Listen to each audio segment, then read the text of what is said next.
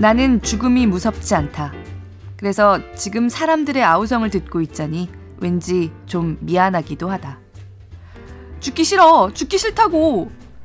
왜 나한테 이런 일이 생기는 건데 내가 뭘 잘못했다고. 엄마, 무서워. 엄마. 당신이 여행 가자고 하지만 않았어도 이럴 일은 없었잖아. 이곳은 추락이 예정된 비행기의 안. 공포에 찬 비명과 울음소리로 가득하다. 골라듣는 뉴스룸 책 읽는 시간 북적북적입니다. 저는 권애리 기자입니다. 목동여관을 비롯해서 골룸의 이런저런 방들에 가끔 참여했었는데 오랜만에 이 스튜디오에 앉으니 좀 설렙니다. 올해 화제의 작가죠. 지난 12월 말에 데뷔 단편 소설집 3권이 한꺼번에 나왔던 김동식 작가의 단편집 4, 5권이 또 동시에 출간됐습니다.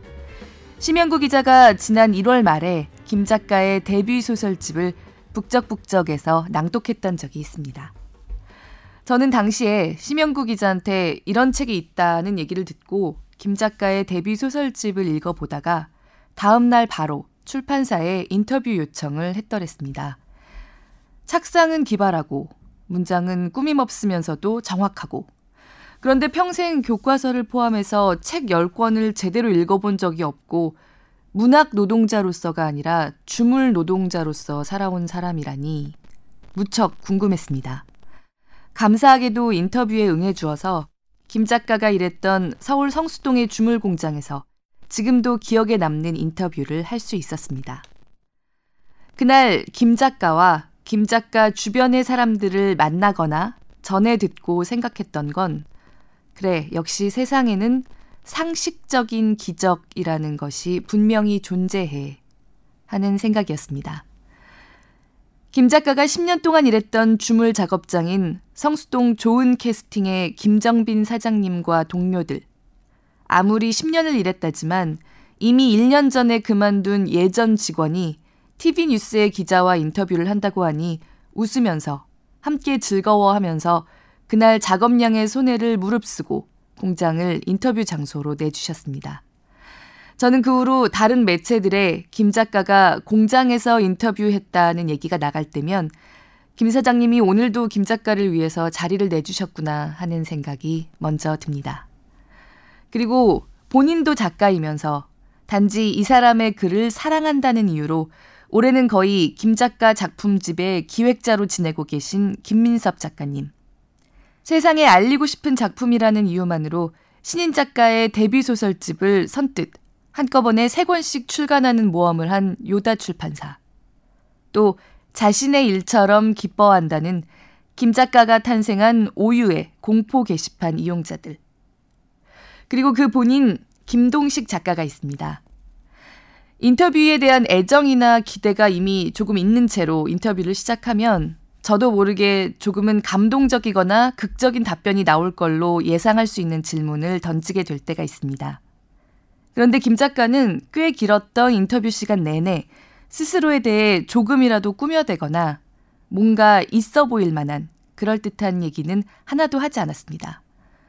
그렇다고 일부러 시니컬하게 나오거나 요새 말로 무심한 듯 시크한 척을 하느라고 스스로 느끼는 바들을 불어 숨기지도 않고 솔직하게 얘기를 나눠주었습니다.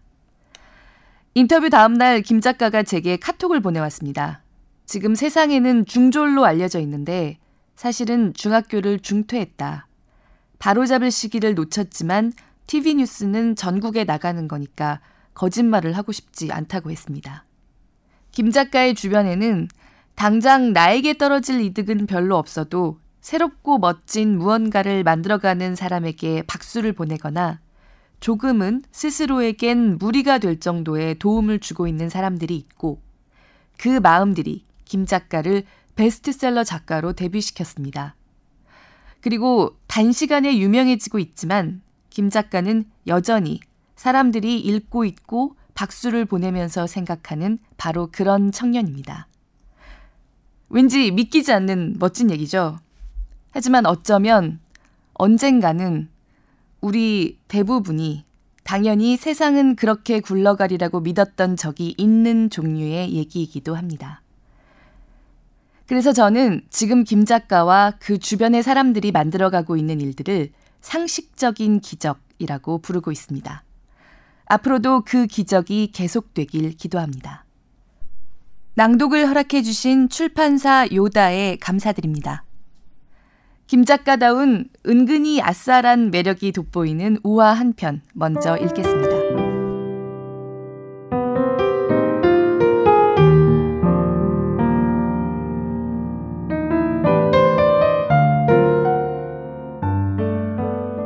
쓸데없는 랭킹을 매기던 한 예능 프로가 전 세계적으로 인기였다. 여름 특집으로 무서운 악마에 대한 랭킹을 매긴 어느 날, 단단히 화가 난 악마가 스튜디오에 나타났다. 어이가 없군. 감히 어디서 평가질을 하는가? 꼴등 악마로 뽑혔던 그 악마는 인간들에게 저주를 내리며 사라졌다. 평가하기 좋아하는 너희 인간에게 똑같이 되돌려주마. 방송을 지켜보던 사람들은 이것이 연출인 줄 알았지만 아니었다. 전 세계에 사람이 죽는 현장마다 이상한 제보가 잇따르기 시작했다. 뭐야 이 숫자는? 그치, 너도 지금 저게 보이지? 사람이 죽을 때마다 그의 머리 위에 커다란 숫자 하나가 떠올랐다. 사람들은 그것이 인간 평점이란 걸 금방 깨달았다. 훌륭한 사람일수록 숫자가 10에 가까웠다. 전 세계적으로 존경받던 의인이 죽을 때 10점이 보였고, 극악무도한 범죄자가 사형당할 때 1점이 보였다. 인간 평점의 반향은 컸다. 사람들은 이제 죽음 앞에서 슬픔 이외의 감정도 느끼게 되었다. 강간범의 평점이 3점이었던 사실이 알려진 후 죽을 때 5점도 넘기지 못한 인간들은 처참한 평가를 받아야 했다. 죽으면서 욕을 먹는 상황이 심심찮게 벌어졌다. 김 부장 아버지 얘기 들었어? 4점이었대. 김 부장 성격이 누굴 닮았나 했더니. 봄날 기업 두석규 회장이 사망한 가운데 두 회장의 평점이 고작 2점이었다는 사실이 밝혀지며 회사 경영의 투명성에 적신호가 켜졌습니다. 아니 어떻게 아이를 가르치는 선생이란 사람이 고작 4점일 수가 있어? 애들이 무슨 영향을 받았을지. 이번에 보근 빌딩 추락사고 말이야. 그 사망자가 1점짜리라던데 도대체 얼마나 쓰레기처럼 살았길래 1점이 나오냐? 솔직히 어떤 놈인지 몰라도 죽어도 싸지 않냐? 평점을 숨기고 싶어도 숨길 수가 없었다. 거짓말을 하려 해도 어찌된 일인지 입에서 나오질 않았고 죽은 사람의 사진 위에도 평점이 보였기 때문이다. 당장 장례식장의 풍경이 바뀌었다. 높은 평점이 나온 집안에서는 자랑스럽게 고인의 사진을 공개했다. 9점만 되어도 극찬이 쏟아졌다. 반면 사진 없이 장례식을 치르거나 아예 장례식을 치르지 않는 곳도 있었다. 그 모습을 본 집안의 어른들은 가문의 수치가 되지 않기 위해 스스로를 점검했다. 평소 행실을 신경 쓰고 조금이라도 모범적으로 행동하려 했다. 그들뿐만이 아니었다. 사람들 모두 알게 모르게 행동을 달리했다. 사소하게는 무단 횡단이나 쓰레기 무단 투기 같은 것들이 줄어들었고 인터넷 악플도 눈에 띄게 줄었다. 절대 들키지 않을 것을 자신하며 부당한 일을 저지르는 사람도 줄었다. 사람들은 보다 친절하고 멋있어졌다. 기부와 같은 선행을 하는 사람들도 많이 늘어났다. 이런 현상을 보고 누군가는 말했다. 어차피 내가 죽으면 끝인데 이런 게 다 무슨 상관이냐고. 하지만 대부분의 사람은 죽음 뒤의 평점을 두려워했다. 부정적으로 기억되기는 싫었다. 먼 훗날 누군가 자신을 떠올릴 때, 아, 그 친구 평점 8점이었어. 사진 볼래? 참 멋진 녀석이었지. 라고 말해주길 바랐다. 최소한 자식들이 지갑에 사진을 넣고 다니며 당당하게 보여줄 수 있는 부모로 죽고 싶었다. 세상은 꼴등 악마의 저주 이후 겉으로 보기에 확실히 더 좋아졌다. 그 꼴이 꼴등 악마에게는 정말 어이없었다. 이게 도대체 어떻게 된 거지? 인간을 괴롭히려고 평가질을 했는데 왜 세상이 더 좋아지는 거지? 꼴등 악마는 짜증을 냈다. 그 모습을 지켜보던 1등 악마가 혀를 차며 말했다. 방법이 잘못됐네. 평점을 매기려면 이렇게 했어야지. 1등 악마는 꼴등 악마가 인류에게 걸었던 저주를 아주 간단하게 바꿔버렸다. 그 이후 인간은 죽을 때 평가받지 않았다. 그 대신 태어날 때 평점을 받고 태어났다. 10점짜리 아기, 5점짜리 아기, 1점짜리 아기. 이후로 펼쳐진 인류의 반응에 꼴등 악마는 감탄을 금치 못했다. 확실히 1등 악마가 다르긴 다르구나.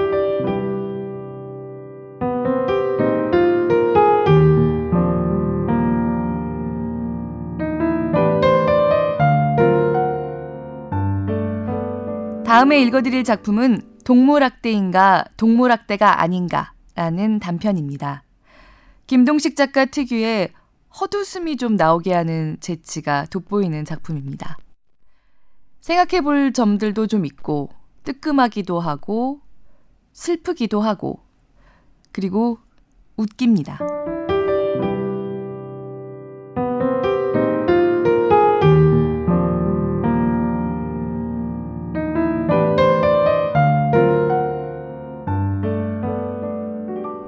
엄마, 그럼 우리 나비는 어떡해? 소녀는 다친 고양이를 안고서 울었지만 어머니는 이를 악물고 독한 소리를 했다. 치료비가 얼마인지 못 들었어? 지금 집세도 못 내고 있는 상황에 그럴 돈이 어딨니? 아, 엄마, 우리 나비 죽는 거 싫어. 싫다고. 냥. 힘없이 우는 고양이를 보는 여인의 얼굴이 괴롭게 일그러졌다. 그녀라고 왜 고양이를 치료하고 싶지 않겠는가? 하지만 지금 형편에 그럴 돈은 없었다. 이젠 주변에 손 벌릴 만한 곳도 없었고, 더욱이 돈을 꾼다 해도 고양이 치료비로 쓸 수는 없는 상황이었다. 어쩔 수 없이 아픈 고양이를 외면하는 것 말곤 방법이 없었다. 냐. 엄마! 엄마! TV! 얼른 TV 좀 봐! 고양이 일로 기운이 없던 딸의 갑작스러운 호들갑에 어머니는 설거지를 멈추고 TV 앞으로 향했다. 반려동물 보험 서비스. 댁에서 키우고 있는 반려동물 치료비를 저희 삼성에서 전액 지원하겠습니다. 횟수 제한 없이 평생. 엄마, 저것만 있으면 우리 나비도 치료할 수 있잖아. 응? 엄마, 빨리 전화 걸어. 아니, 좀 있어봐. 광고가 미심쩍은지 어머니는 눈 사이를 좁혔다. 저런 보험들은 가입비만 받아먹고 정작 필요할 땐 그건 적용 안 된다, 저것도 적용 안 된다 하는 경우가 수두룩했기 때문이다. 한데 이어지는 광고에 어머니의 눈이 왕방울만하게 커졌다. 가입비 없습니다. 유지비 없습니다. 돈 한 푼 들지 않는 반려동물 보험. 지금 당장 전화하세요. 뭐? 무료라고? 엄마 빨리, 빨리 전화 걸어. 우리 나비 수술해야지. 어, 어. 어머니는 여전히 미심쩍은 마음을 지울 수 없었지만 딸의 닭달에 핸드폰을 집어들었다. 수술이 아주 잘 됐습니다. 아직 어리니 금방 회복할 겁니다. 감사합니다.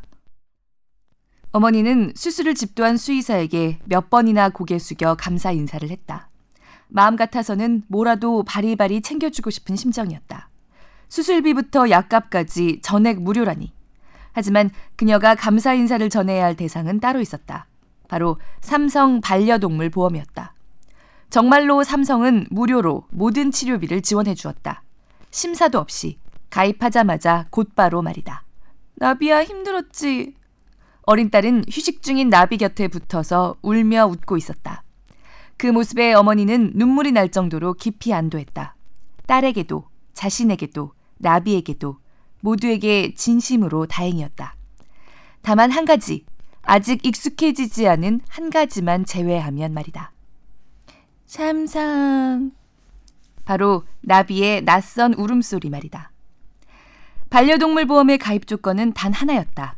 반려동물의 울음소리를 삼성으로 바꾸는 시술을 받을 것. 시술을 받은 동물들은 무슨 일이 있어도 삼성이라는 소리만 내었다. 배가 고파도, 높은 곳에서 떨어져도, 낯선 일을 경계할 때도 컹컹컹이 아닌 삼성, 삼성, 삼성 하고 짖었다. 이 마케팅을 기획한 직원의 의도는 이랬다. 바닥으로 떨어진 기업 이미지를 반전시킬 수 있는 기회입니다. 반려동물 진료비는 병원마다 천차만별인데다 부가세까지 붙어 부담되는 게 사실입니다. 그 돈을 무상으로 지원해 준다는데 고마움을 표하지 않을 사람이 어디 있겠습니까? 게다가 반려동물은 사람과 한 집에서 지내며 늘 함께합니다. 당연히 반려동물이 짖을 때마다 사람들의 뇌리에 삼성이라는 이름이 자연스럽게 인식될 것이고 이는 그 어떤 유사 광고들보다 효율적인 광고 효과를 발휘할 것으로 보입니다. 또한 사람들은 건강해진 반려동물을 볼 때마다 삼성을 떠올릴 테고 웬만하면 삼성 제품을 구입하게 될 겁니다. 같은 값이면 우리 에게 제품 사야지. 앞으로도 보험 혜택 계속 보려면 삼성이 잘 돼야지. 이런 식으로 말이지요.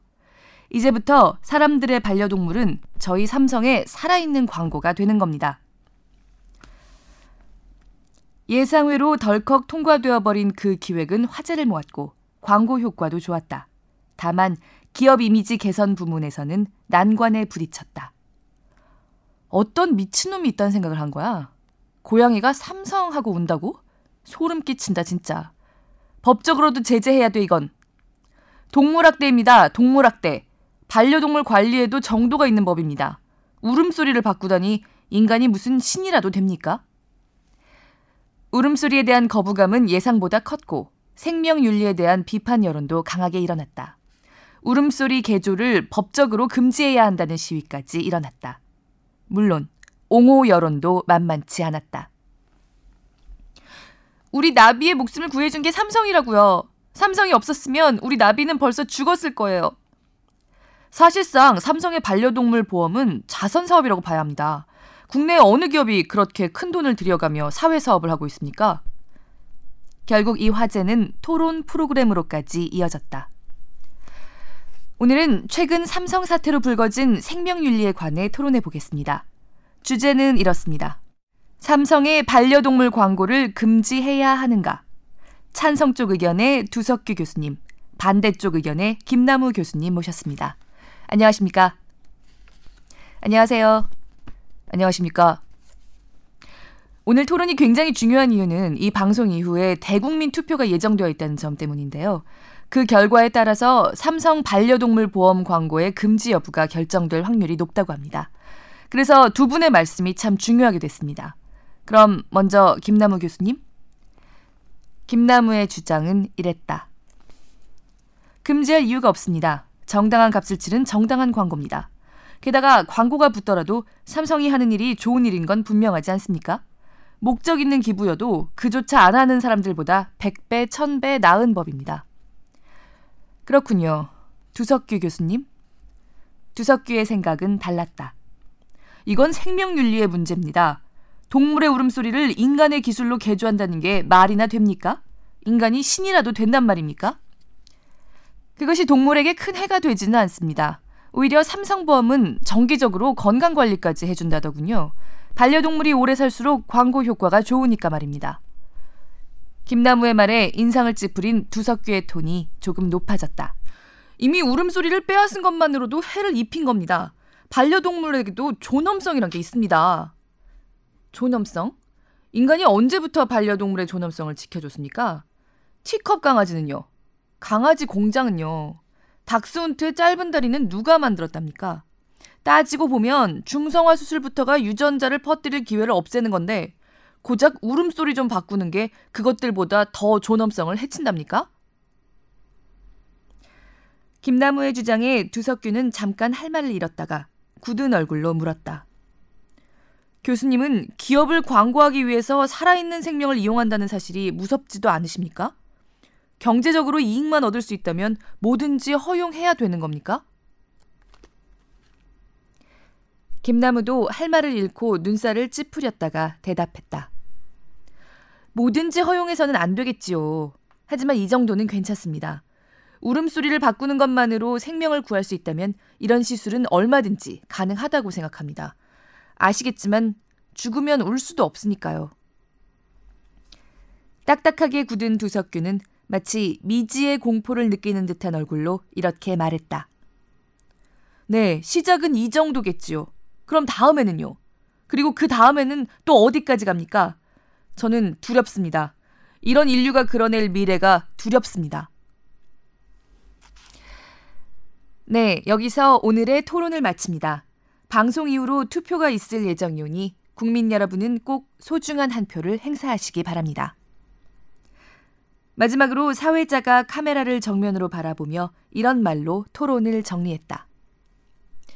과연 우리의 반려동물들은 미래에 어떤 울음소리를 내게 될까요? 미세먼지 없이 맑은 한낮의 한강변. 날이 좋아서인지 개를 데리고 산책하는 사람들이 많았다. 치와와의 목줄을 잡고 산책을 하던 아가씨가 맞은편에서 닥스훈트의 목줄을 잡고 오는 친구를 발견했다. 반갑게 손을 흔들며 다가가는 두 사람. 두 강아지도 펄쩍펄쩍 뛰며 서로를 반갑게 맞았다. 삼성, 삼성, 삼성, 삼성, 삼성, 삼성. 강아지들이 노는 모습을 보며 미소 짓던 아가씨가 문득 생각났다는 듯 걱정스레 물었다. 참, 너 벌써 돌아다녀도 되는 거야? 아, 정말 잘 됐다, 삼성.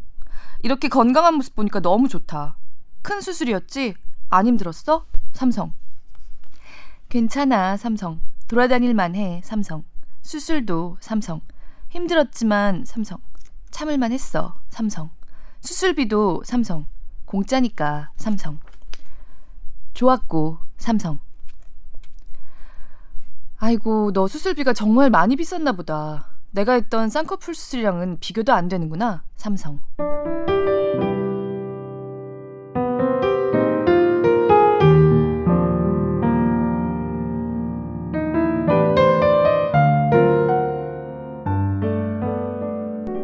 김동식 작가의 작품을 좋아하는 이유 중 하나는 억지로 감동이나 감정을 만들려고 하지 않는 게 굉장히 자연스럽게 느껴지기 때문입니다.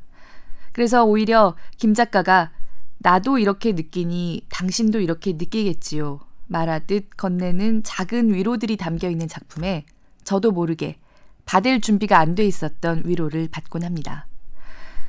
3년 전에 아직 법적으로 만 65세 노인이 되지 않은 연세로 제 아버지가 돌아가셨습니다. 아빠가 참 보고 싶은 날이 여전히 많습니다.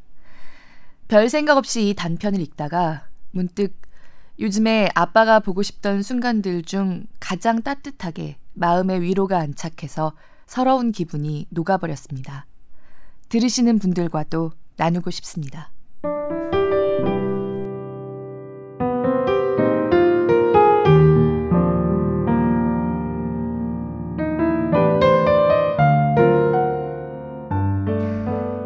나는 죽음이 무섭지 않다. 그래서 지금 사람들의 아우성을 듣고 있자니 왠지 좀 미안하기도 하다. 죽기 싫어. 죽기 싫다고. 왜 나한테 이런 일이 생기는 건데 내가 뭘 잘못했다고. 엄마, 무서워. 엄마. 당신이 여행 가자고 하지만 않았어도 이럴 일은 없었잖아. 이곳은 추락이 예정된 비행기의 안. 공포에 찬 비명과 울음소리로 가득하다. 30분 전 갑작스러운 기상 악화로 인해 비행기가 산맥으로 돌진했다. 다행히 기장이 기지를 발휘해 산에 정면 충돌하는 것만은 피했지만 그 대신 높은 협곡 사이에 위태롭게 끼어버렸다. 창밖 풍경이 어찌나 아찔한지 당장 비행기가 추락한다 해도 이상하지 않을 듯 했고 바람만 불어도 기체가 기우뚱거렸다. 승무원들이 할 수 있는 말이라곤 구조 신호를 보냈으니까 최대한 기체가 흔들리지 않게 자리에서 안정을 유지하란 말이 전부였다. 우는 사람, 욕하는 사람, 생애의 마지막 말을 나누는 사람. 모두가 죽음의 공포에 떨고 있었지만 나는 아니었다. 살 날이 몇 달 안 남은 시한부 환자였기 때문이다. 죽음이 갑작스러운 그들과는 달리 어차피 죽을 걸 알고 있던 난 아무렇지도 않았다. 눈물조차 나오지 않았다. 다만 옆자리의 엄마가 울고 불고 난리가 났다. 다 엄마 잘못이야. 괜히 엄마가 여행 가자고 해서 이렇게 됐네. 엄마가 너무 미안해. 어휴, 그래봤자 한두 달 일찍 죽는 것 뿐인데, 뭐가 그리 슬플까? 뭐가 미안해. 어차피 난 얼마 못 살 거였는데, 나보다는 엄마가 안 됐지. 지영아, 난 아무렇지도 않아. 그냥 여기 사람들이 안타깝지. 다들 안 됐다, 참. 솔직히 그랬다. 숨도 못 쉴 정도로 꺽꺽거리며 울고 있는 사람들이 불쌍해 보였다. 모두가 죽음의 공포로 떨고 있는데 나 혼자 아무렇지도 않아 미안할 정도였다. 저들도 나처럼 죽음이 아무것도 아니란 걸 알면 좋을 텐데. 끼! 야! 엄마! 기체가 또 한 번 크게 기우뚱하자 여기저기서 비명 소리가 들렸다.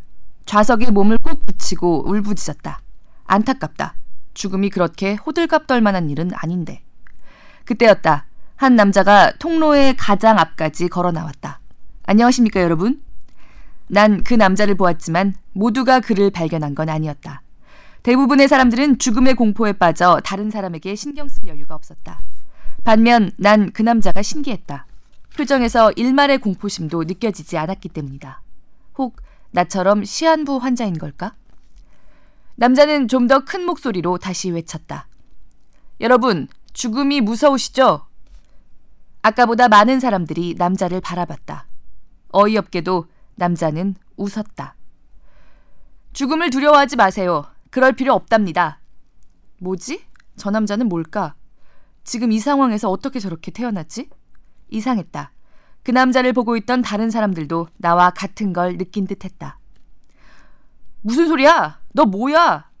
누군가 그 남자에게 신경질적으로 외치자 그는 웃는 얼굴로 대답했다. 여러분이 죽는 걸 너무 무서워하시는 것 같아서 도와드리고자 앞으로 나섰습니다. 순간 나는 그가 종교인이 아닐까 생각했다. 한데 이어지는 그의 말이 너무 어처구니 없다. 저는 저승에서 일하는 직원입니다. 지금은 지상으로 휴가를 왔죠. 제가 여러분께 드리고 싶은 말은 저승이 그리 무서운 곳이 아니라는 겁니다. 이렇게까지 죽음을 두려워하실 필요는 없습니다. 어이없는 말이었다. 혹시나 해 주의 깊게 들어보려던 사람들도 고개를 돌릴 말이었다. 하지만 그는 해맑은 얼굴로 계속 떠들어댔다. 죽으면 어떻게 될지 막연하니까 무서우신 겁니다. 그런데 사실 죽고 나서도 별것 없습니다. 저승도 다 사람 사는 곳입니다. 사람들끼리 어울려서 지내죠. 그런대로 제법 지낼만 합니다. 황당무계한 그의 말에 사람들은 두 가지 반응을 보였다. 무시하거나 화를 내거나. 이 미친 새끼, 너 뭐하는 새끼야? 저 정신 나간 놈이 지금 이 상황에 장난치자는 거야, 뭐야? 몇몇 목소리는 너 잘 걸렸다는 듯이 욕을 했고, 몇몇 목소리는 다시 울음 속으로 빠져들었다. 나는 이 모습을 조용히 관찰했다. 저는 진짜 저승에서 일하는 사람입니다. 그 증거로 저승에 대해서 제가 아는 걸 구체적으로 설명해 드리겠습니다. 일단 저승의 땅은 무한대입니다. 그곳에서 서로 마음이 맞는 사람들끼리 모여 오손도손 살아갑니다. 맛있는 것도 먹고 물놀이도 하고 꽃놀이도 하고 말입니다. 이승처럼 치열한 재미가 있지는 않지만 그래도 평범하게 살아갈 수 있는 곳입니다. 무슨 개소리야! 몇몇 사람들이 욕을 해댔지만 사내는 들은 척도 하지 않았다. 한데 주변을 살펴보니 사내의 말에 집중하는 사람들이 꽤 보였다. 용암 지옥이니 칼날 지옥이니 그런 걸 상상하고 무서워하는 분들이 계실 겁니다. 근데 천국과 지옥이 따로 있는 게 아닙니다. 그냥 평범하고 무한한 땅덩이가 두 개 있을 뿐입니다. 산 있고, 강 있고, 바다 있고, 마을 있고, 뭐 둘 다 똑같죠. 죽고 나면 그 두 개의 땅 중 하나로 갖게 됩니다. 천국과 지옥의 구분이 없다고? 똑같은 땅덩이가 두 개일 뿐이란 이야기는 처음 들어보는 것이었다. 이 이야기가 꽤 흥미로웠는지 사람들의 관심이 서서히 사내에게로 쏠리는 게 느껴졌다. 두 땅덩이의 환경은 똑같지만 그래도 굳이 여기식으로 이름을 붙이자면 각각 천국과 지옥이라고 할 수는 있습니다. 세월이 흐르면서 자연스럽게 글이 되었지요. 뭐야, 방금 천국과 지옥의 구분이 없다며! 계속 욕하던 사람 중 하나가 자기도 모르게 되물었다. 사내는 그를 향해 빙긋 웃으며 말했다. 예, 천국과 지옥은 없죠. 둘 다 똑같은 땅이니까요. 다만 사는 사람이 다릅니다. 아, 먼저 저승의 시스템에 대해 알려드려야겠군요. 그러니까 여러분이 죽게 되면 여러분은 일종의 자석과 같은 상태가 됩니다. 싫어하는 사람은 밀어내고 좋아하는 사람은 당기게 되죠. 뭐? 사내는 양손 검지를 세워가며 말했다. 1번 땅과 2번 땅이 있습니다. 1번 땅에 당신의 죽은 부모님이 있다면 부모님이 당신을 자석처럼 1번 땅으로 끌어당길 겁니다. 하지만 만약 1번 땅에 당신을 싫어하는 사람이 있다면 당신은 2번 땅으로 밀어내려고 하겠죠. 웬만한 힘으로는 부모 자식 간에 당기는 힘을 이기긴 어려울 테지만 만약 당신이 아주 별로인 사람이라서 당신을 싫어하는 사람이 많다면 심지어 당신 때문에 죽은 사람이 거기 있다면 당신은 무조건 2번 땅으로 밀려나게 되겠죠. 아. 세월이 흐르면 흐를수록 1번 땅에는 보통 사람들이 모여들었습니다. 2번 땅에는 별로인 사람들이 모여들었죠. 살인마나 사기꾼 같은 사람들 말입니다. 두 땅의 환경은 똑같지만 사는 사람이 다릅니다. 천국과 지옥을 나누는 기준은 결국 사람이란 거죠. 아무래도 이웃에 살인마나 강간범이 사는 건 싫지 않겠습니까? 그러니 임의로 천국과 지옥이란 이름을 붙일 수도 있겠단 말입니다. 아. 많은 사람이 사내의 이야기에 빠져들어 있었다. 심지어 몇몇은 울음까지 그치고 사내의 말을 듣고 있었다. 자, 여기서 잠깐. 그럼 저는 무슨 일을 할까요? 저는 갈림길 문지기를 하고 있습니다. 쉽게 말하자면 천국의 물 관리를 담당하고 있죠. 뭐? 아무리 자석에 맡겨둔다고 해도 천국 쪽에 별로인 사람이 들어갈 확률도 있지 않습니까?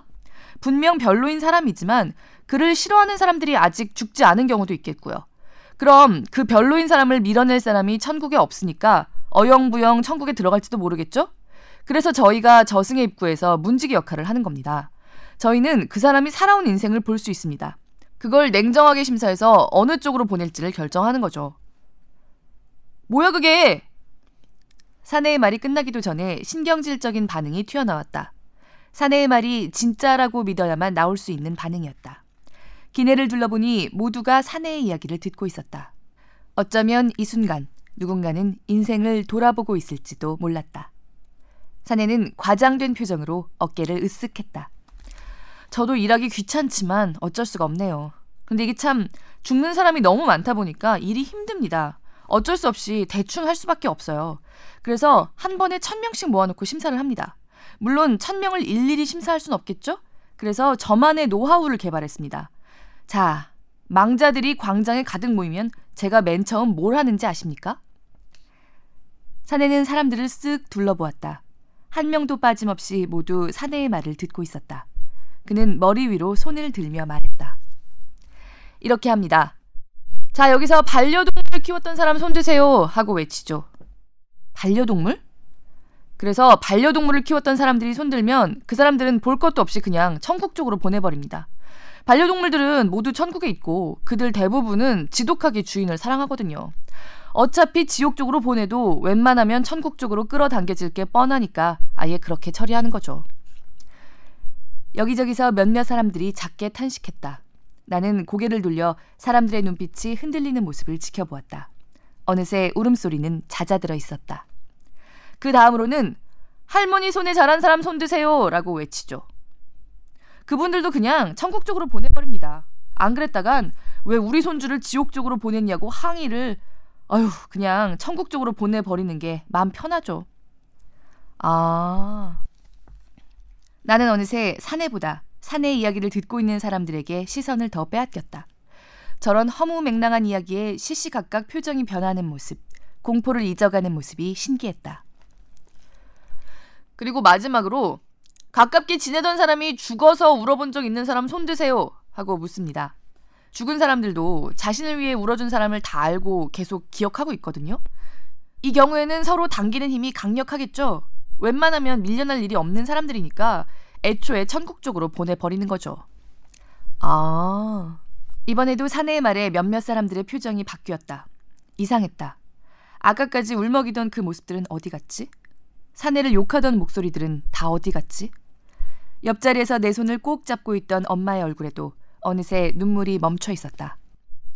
이 정도만 해도 남은 사람이 확 줄어들기 때문에 이때부터는 일일이 분류할 수 있습니다. 이게 바로 제가 저승에서 하는 일입니다. 이제 제 얘기를 믿으시겠습니까? 사내는 웃는 얼굴로 사람들을 둘러보았다. 그러고는 이렇게 말했다. 아, 저승으로 돌아가면 이 질문을 추가하겠습니다. 비행기 추락사고로 죽은 사람은 손들어 달라고요. 아, 약속드리겠습니다. 그러니 죽는 걸 너무 무서워하지 않으셔도 됩니다. 사내는 밝게 웃으며 이야기를 끝냈다. 하지만 처음처럼 사내를 욕하는 사람은 없었다. 누군가는 여전히 울고 있었지만 누군가는 생각에 잠겨 있었고 누군가는 간절한 눈빛으로 사내를 바라보고 있었고 누군가는 나의 엄마처럼 애틋하게 가족을 바라보고 있었다. 울음과 공포만이 가득하던 기내가 어느새 차분하게 안정되어 있었다. 그리고 그때 마침 맞게도 안내 방송이 나왔다. 승객 여러분, 곧 구조대가 도착한다고 합니다.